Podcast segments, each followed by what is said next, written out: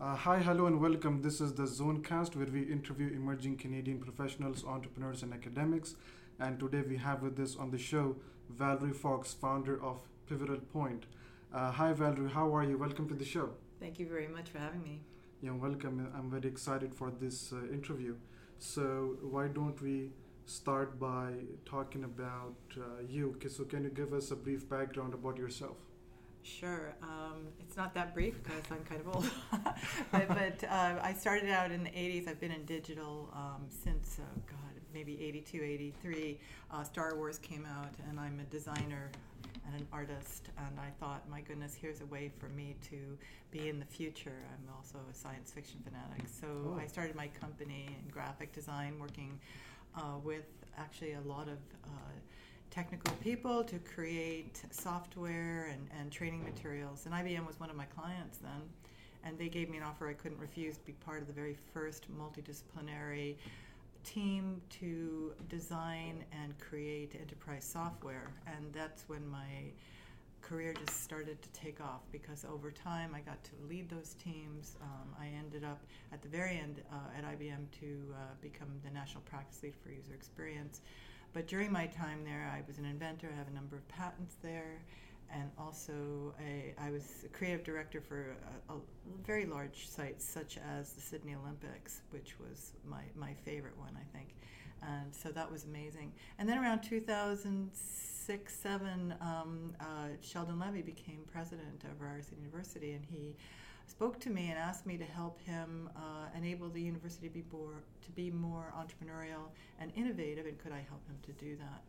And uh, through that, I had a number of uh, projects that I worked with uh, him on, but the, of course, my favorite and the biggest one was helping him to found the DMZ. So in 2009, we started the DMZ. 2010 officially uh, opened it, and then it just soared and it, uh, it just grew exponentially uh, for the next number of years. I and I stayed there till I stayed at Ryerson until about uh, 2015. Uh, it was July 1st, actually, was my last day. And I left at a very high point for DMZ. It was had been recognized by UBI at that, that time as uh, number one in North America, number three in the world.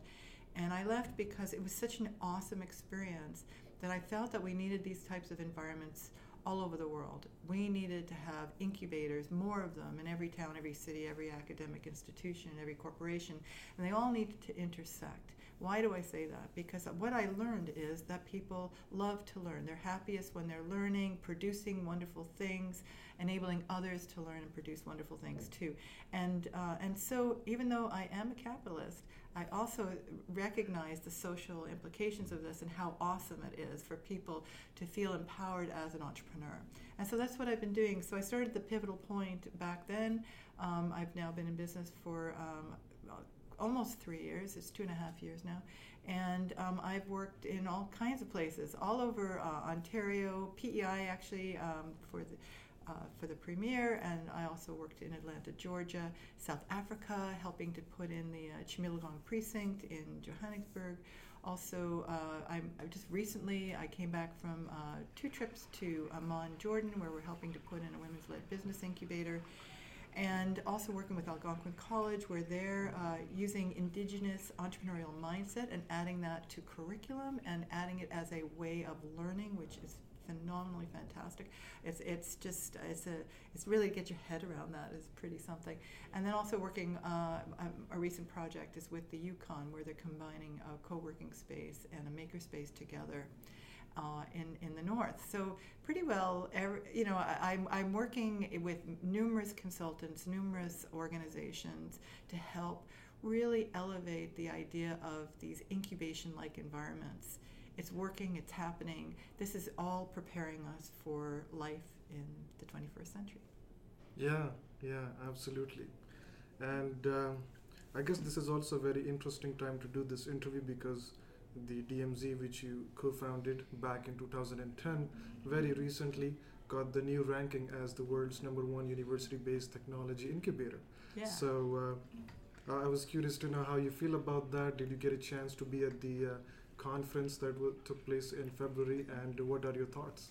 Oh, well, so number one is yes, of course I was there, and I was very thrilled to see that DMZ is being recognized around the world. DMZ is interesting because it's now, it's kind of, it, it's taken off in a way that I didn't foresee. It's become much more of an accelerator. Mhm. Uh, Abdullah is really concentrating on sales, which is awesome, and uh, it, it seems that it, the, the types of companies now that are coming out are accelerating at a greater rate. So he is accomplishing what he set out to do, and I'm really happy for him. And I'm really happy that the DMZ created the base in which we can now create uh, these very successful companies.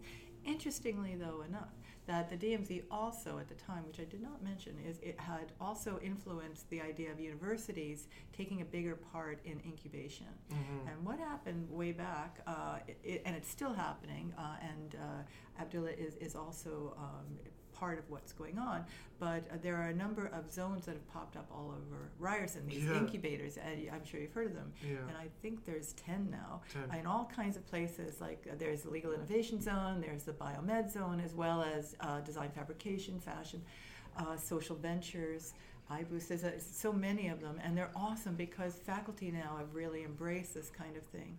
And what's interesting now is uh, is also affecting curriculum in certain ways. Where they have things like super courses and that type of stuff. So that learning and, and watching all of this evolving means that uh, yes we're creating uh, and, and uh, supporting new companies and DMZB has become a place of accelerating that. But the zones are now helping to fill that pipeline with Mhm. amazing, amazing entrepreneurs that are looking at things from a multidisciplinary perspective. That's actually the message that I'm taking to other academic institutions and towns Mm. and cities. And uh, so, what's great about Ryerson is it continually gives me lots of intel to share with other people so that they too can have this type of success. Yeah, yeah. I think it's uh, what you mentioned about super courses. I find that to be fascinating. So what, I've never heard of that. What is Yes, it? well, it was the brainchild of Hossein Rahnama, Dr. Hossein Rahnama, who uh, was actually one of the founders of, of the DMZ as well. And um, he, what he did was he joined forces with Richard Lachman, uh, uh, an incredible person who's now the head of Zone Learning for Ryerson, uh, out of our creative industries uh, area at, at Ryerson. And then also um, Sean Wise and TRSM, so that's a, our business school here at Ryerson. And, um, and basically took their capstone courses and had them at the same time and brought in industry challenges so that multidisciplinary teams could get together and actually create solutions. And what's so interesting about having a capstone uh, program that does that is that it produces the students themselves are now impacting challenges, coming up with real solutions for things that can lead to creating companies. And because it's multidisciplinary, they have a better chance of doing that. Mm-hmm. So there's something else I wanted to tell you Yeah. because wh- while I was at the UBI summit, the the day before, I had already uh, joined forces with Ryerson International and Oulu University in. Um, in Finland, and we created something called InkStart, and we're helping uh, academic, so um, university-based incubators come together and do a workshop with them where they're helping each other build their incubators. So we did Mm. this amazing thing where uh, we built a, an incubator canvas that they used, super successful, and then peer-to-peer mentoring amongst the uh, executive directors of all of these different incubators from around the world. We had we had people from uh, Brazil and Colombia and um, uh, the UK and also um, Australia was there and, and many, many others. And uh, they all helped each other to build better incubators for themselves. So it was, a, it was one of those beautiful experiences, exactly what I was hoping was going to happen. So I was very happy to be part of that. Yeah, I was actually going to ask you about Inkstart because I saw one of your tweets about this incubator for incubators or, That, that's or right. incubators for accelerator accelerators. So so you're mentioning that's like a workshop for all executives from different incubators to come together, learn and network with each other. From each other, that's right. And Yeah. so, what better way to do it? And so, you have incubator uh, executive directors that are just starting or have been doing it for a couple of years, or those who want to scale. And if you have all of these different, you have that kind of diversity and also a diversity of cultures and uh, approaches, yeah. then you've got amazing peers that you can learn from one another. So it's it's quite exciting, and it also fulfills the mission that I was so wanted to uh, to do when I left the DMZ, which is more incubators. This, Yeah. this should be part of our this should be part of our learning and our education system. Absolutely. This should be part of mo- like the other thing that I've been discovering is, is in small towns that they need entrepreneurship as well. A lot of people are moving to the big city. Well, you don't really have to if you create the right environment for entrepreneurs in smaller towns Mhm. and uh, we have an, a number of ways of uh, doing that as well. So it's been it's been quite interesting. Every day is an adventure, and I'm thrilled to see this momentum, this movement happening. Yeah, that's that's very exciting. So, as you as as you mentioned, DMZ is definitely a very active, vibrant, and exciting place, and you founded it. What made you leave uh, DMZ in uh, 2015? Um, I, I, actually thought that I start things. That's what I like to do, and I felt like it had legs. It was quite solid. It was already recognized by UBI as it was at that time. It was number three in the world, uh, and number one in North North America. Uh, we already had our 450 entrepreneurs at any given time. We already had numbers of success by then. I believe. Uh, in, in partnership with Ryerson Futures, which I haven't talked about yet, but Ryerson Futures is Ryerson's for-profit arm that enables us to also accelerate uh, businesses and also have uh, different types of relationships with businesses all over the world as well, and uh, manage a seed fund and invest in some of the companies. So that was really awesome. Mhm. And um, anyway, all of that had happened, plus what we did with the zones and everything else. I wanted this all over the world. And in my current position uh, running the DMZ, I, I needed to take care of the DMZ. And, and that was my, of course, that's, I was hired to do that. Um, I had done it. And now I felt like, okay, now it, it could grow into, it already was solid, it could grow into many different ways. And so that was awesome. I left because I love it. And I felt that uh, we need this everywhere. Not the DMZ, but those environments Mhm. that really produce awesome uh, entrepreneurs and enable communities to grow. Interesting. So I guess that's when you left DMZ and uh, started Pivotal Point, uh, your own practice. So can you tell us more about uh, Pivotal Point and uh, what kind of projects you have been involved in? So, um, so the Pivotal Point is a consultancy. Uh, you should know also that not only my background is in design and now now creating incubators, but I'm also an executive coach. So I also coach people in their own um, careers and, uh, and and personally. So I do that too. And so it's a it's a coaching consulting practice.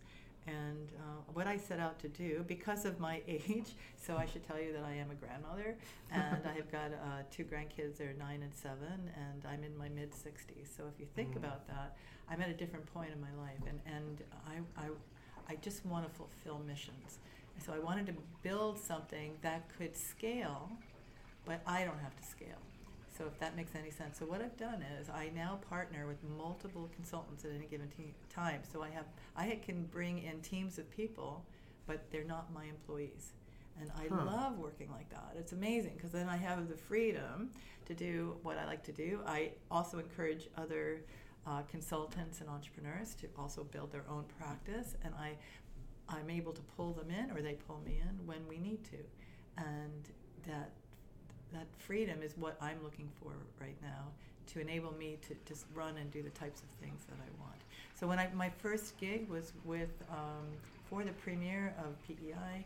Uh, uh, I was asked, and this was actually through a um, an introduction through with Sheldon Levy because Sheldon knew Wade, knew Wade MacLauchlan, just fantastic. And Wade said to me that he really wanted PEI to be a destination for food, and so could I assist in putting in an innovation hub, and it's been awesome. The very first thing is when you're putting in an, uh, some type of innovation hub or an incubator, is that you need amazing people to run it and make it Yeah. happen. And you need people right on the ground. And we found them. They were like uh, Christina, who started this off, um, and and Alex were like just so perfect to, to kickstart this and to get it to grow. It's now doubled in size since we started. The secret to success with the innovation hub there, which is co- called Startup Zone, is that they partnered with, with the uh, existing incubators already, the existing economic development teams already. So it became a community hub, and it really is, and that's what enabled it to grow exponentially. Other gigs that I had then was I, I, I, I was working with, uh, I was saying the Tshimologong precinct, which is in Johannesburg, South Africa. is an incubator of incubators, and I got to work with this guy. He's called Prof. Barry, but Barry Dwolatzky, who um, comes from Wits University and is the president of Tshimologong precinct. He just left recently. It's been already been developed. It, an incubator of incubators means that it's a block long building, this gorgeous building that has an, incub- an IBM incubator in there. It's got with from Microsoft, a telecom, and a Wow. Wits University. It's amazing and transforming. It was just a beautiful experience, and I'm, I'm very lucky to have done that. And I've traveled to the Caribbean, working with a, a gentleman named Steven Koltai, who wrote a book called Peace Through Entrepreneurship. Brilliant, and he helps um, people in the Caribbean, but now mostly in Africa, putting in um, incubators and, and really help, helping people to scale in entrepreneurship. So he's very amazing, and I was very lucky to meet him. And, and uh, like I said, I, I'm also working, uh, God, it's all over the place. Uh, City of Barrie, um, Brampton, Napanee, so this is here locally. Also working uh, for Algonquin College, I had mentioned, and uh, and Yukon, and I'm forgetting like there's a list of them. I can't just name them all off the top of my head, but just know that, that I also am on a number of advisory boards and board of directors uh, where I'm really trying to uh, help build community and add any expertise I can and uh, and connections that Mhm. I might have to other people to help them grow theirs as well. Interesting. So re- recently you you traveled to Jordan, uh, and you're working on an incubator project. So so that's that's exciting. Tell tell us about that. Oh, that's an amazing project. So that's that was through Ryerson, uh, Ryerson International, and the opportunity. And I would say it was the the, the first step towards creating uh, InkStart. But um, the Jordan project actually came from CBIE, which is the Canadian Bureau of International Education. Education. You got it. And um, they uh, had answered an RFP from uh, Global Affairs to build this women-led business incubator in, in Jordan. So the partnership is with Ryerson International. Uh, it's also with uh, the DMZ. It's also with something called INJAZ. And INJAZ is this amazing company in Mhm. Jordan, or organization, not-for-profit organization in Jordan, that produces uh, entrepreneurial education for um, high school students and also university students. And you'll see it pretty well in every high school because they have girls' sc- schools and boys' schools, they're separate. So the, the, they have the INJAZ education. We met a number of people, young people, who had taken INJAZ entrepreneurial education and now in universities. Now uh, they're expanding and um, we are helping them put in this women led business incubator in Amman and it's fascinating and I love it because um, it's it's looking at things through yet another lens. What's beautiful is that they have this gorgeous culture there that's very family oriented. And uh, women women uh, they love to take care of the children that that is expected of them but they they love it and and they take care of the home. And so their time is is is pulled because if they do want to do entrepreneurship, if they do want to become entrepreneurs and create businesses, they still have the responsibility at home. That's Yeah. not going to go away. So, Yeah. so we have to look at that and figure out ways of enabling both. Can can you have your cake and eat it too? And the answer is yes, you can. And but there are certain things that you need to put in a space to enable that to happen. Mm-hmm. So a very interesting challenge, but um, beautiful people and amazing ideas coming from these women. And uh, yeah, it's just been a thrill to work on that. Interesting. So did you see any fancy uh, tourist sites in uh, Amman? I, I, I know they have a lot of them. Yes, well, uh, of So- course, I went to Petra, which was Uh-huh. just mind blowing. Yeah, it was really fantastic, and, and it was very Indiana Jones. When you first walk in, it really feels like that. Yeah. But you're just you're awestruck. It uh, you just can't you can't believe that you're there. What was so great is we had one day off the first time I went in two weeks. We had one day off. very busy when we were there. But we traveled to Petra, and then from there we went to the desert. So we went to Wadi Rum, and and we saw the sunset in the desert. And we ate under a full moon, Wow. and uh, it was it was just beautiful. And then the second time I went, uh, we were we were there for two weeks and one day off. And then the one day we went to um, and uh, what it's beautiful. It's this ancient city, and you walk down on streets that are like from 200 BC, and you see the the shops that are just made of stone, and you see the water systems that are there that you can't believe that people. It was a city. It was and it was amazing. So yes, it, uh, Jordan's a fantastic place to visit. Yeah, yeah, it, it is a. I think because of those places, it's it's a very big filming destination. Also, I, yes, Yeah. yeah. for the desert. In fact, what did someone told me? Oh, I'm now I'm forgetting the uh, the film, but they, they were just shooting another film in the desert when we were there. But this is like a, a number of months ago. Oh, okay, Yeah. okay. I know they shot The Martian there. Yes, I saw that. That's the site I saw, but they were shooting another film right in the same spot. Oh, okay. Yeah, Interesting. yeah. Interesting. So, uh, from your previous work with IBM and your own business, you also have a patent for the universal shopping web. Shopping cart. So the shopping, universal shopping, cart. cart. Yeah. Yeah, yeah. So that was that's an interesting story too, and that was back. Uh, that it all came about uh, in the '90s. That idea, but so I'm sure the audience who's listening is probably too young to appreciate how difficult things were back then. Because like even the 2000 Olympics, because I was plugging in my computer into the phone line and waiting for things to happen. It was Ah. enough you know, if I think back at my patients, it was unbelievable. But um, yeah, so the universal shopping cart. This was this is before you, you were able to shop in multiple places and then pay for it at the same time. And so that was the concept. And I I teamed with. Um, uh, someone who's very highly technical to come up with a solution for that, and it yeah became one of the IBM's top five percent patents. And I, I Oh. it, what was what was the coolest thing was that the idea was a design idea as opposed to a technical idea, and um, yeah, I, I I thought of it and I had but I had to prove it. So that was an interesting exercise for me as a designer because you could come up with a concept, but you ha- you have to be able to prove it technically. So this is where Mhm. teaming, partnership. I learned a lot about the fact that multidisciplinary teams are the best. Like I, I love hanging out with people from multiple disciplines because you pretty well can solve, well, not every problem, but you certainly can solve a lot of problems that way. Yeah, yeah. I guess a lot of the things which have become much more common and mainstream now, like I guess in the 90s they were more breakthrough or in very early stages.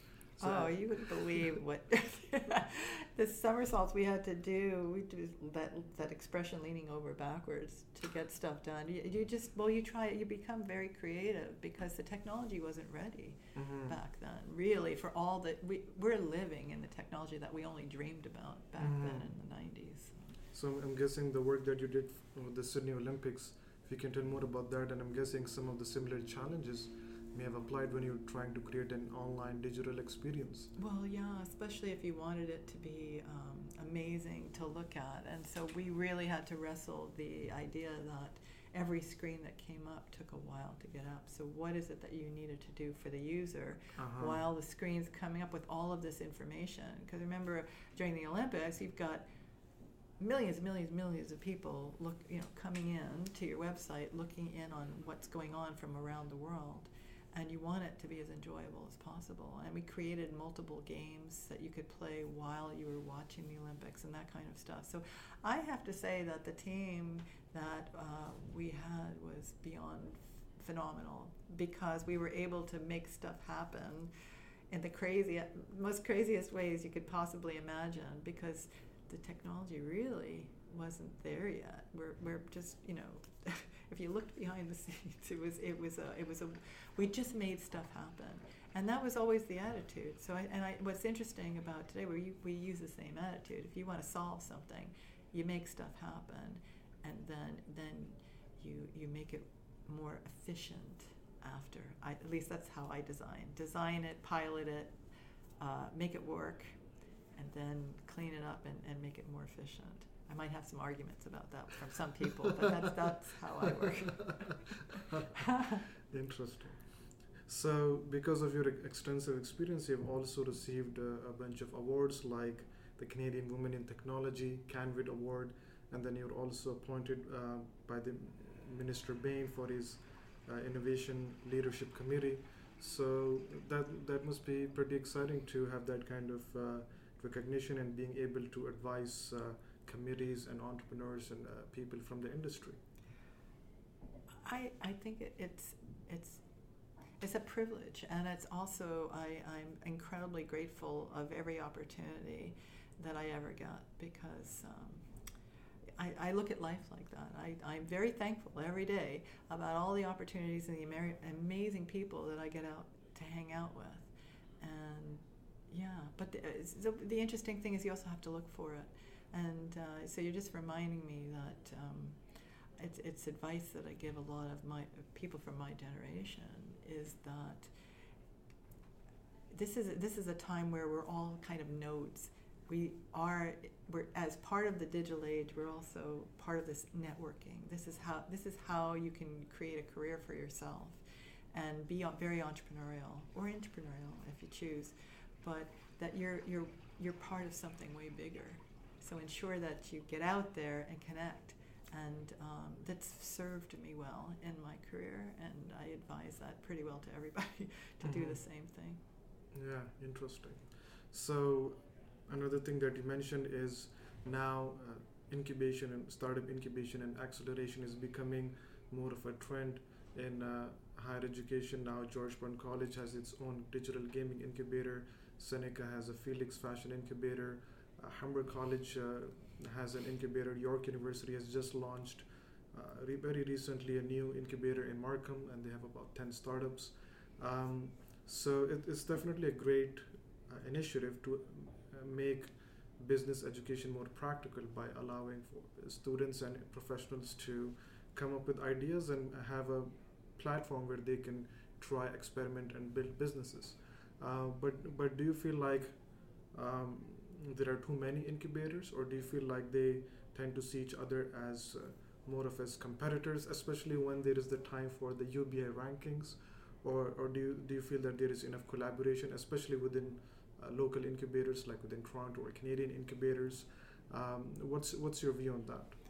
So anyone who knows me knows that there's not enough incubators in the world, and there's no competition. There should not be competition amongst incubators. I, I believe in sustainability, absolutely, but there's enough to go around. And the interesting thing is that it, I think is an absolute must that you collaborate with the other incubators. No incubator is going to give an entrepreneur everything that they need. Yeah. And what's so awesome about Toronto, for instance, is that our ecosystem is phenomenal. We have, I think, well, on, at Startup Here Toronto, it says that we have 62 incubators, but I know we have a lot more than that. Wow. And the interesting thing is, if you know about them, then you know that there's certain niches and there's certain reasons for their for their being. An incubator should be adding value to your ecosystem and be part of the entire ecosystem. That's the whole nodal way of looking at things. You look at yourself as a node and a hub. You're both. As a hub, you're going to connect to the other nodes, and uh, and those. If someone else is a hub, they should be connecting to you as a node because you're adding value to this network, so that we're all uh, helping entrepreneurs to grow in multiple ways. And I learned that a long time ago when the DMZ was forming because we had a number of entrepreneurs that came in. I'm all, I always play well with others, so um, it, they, they would actually belong to multiple incubators because they would say, Val, is it okay if I'm at, if I go to this incubator? Yeah. And I go, of course. Of course. I'm actually on the board of multiple incubators.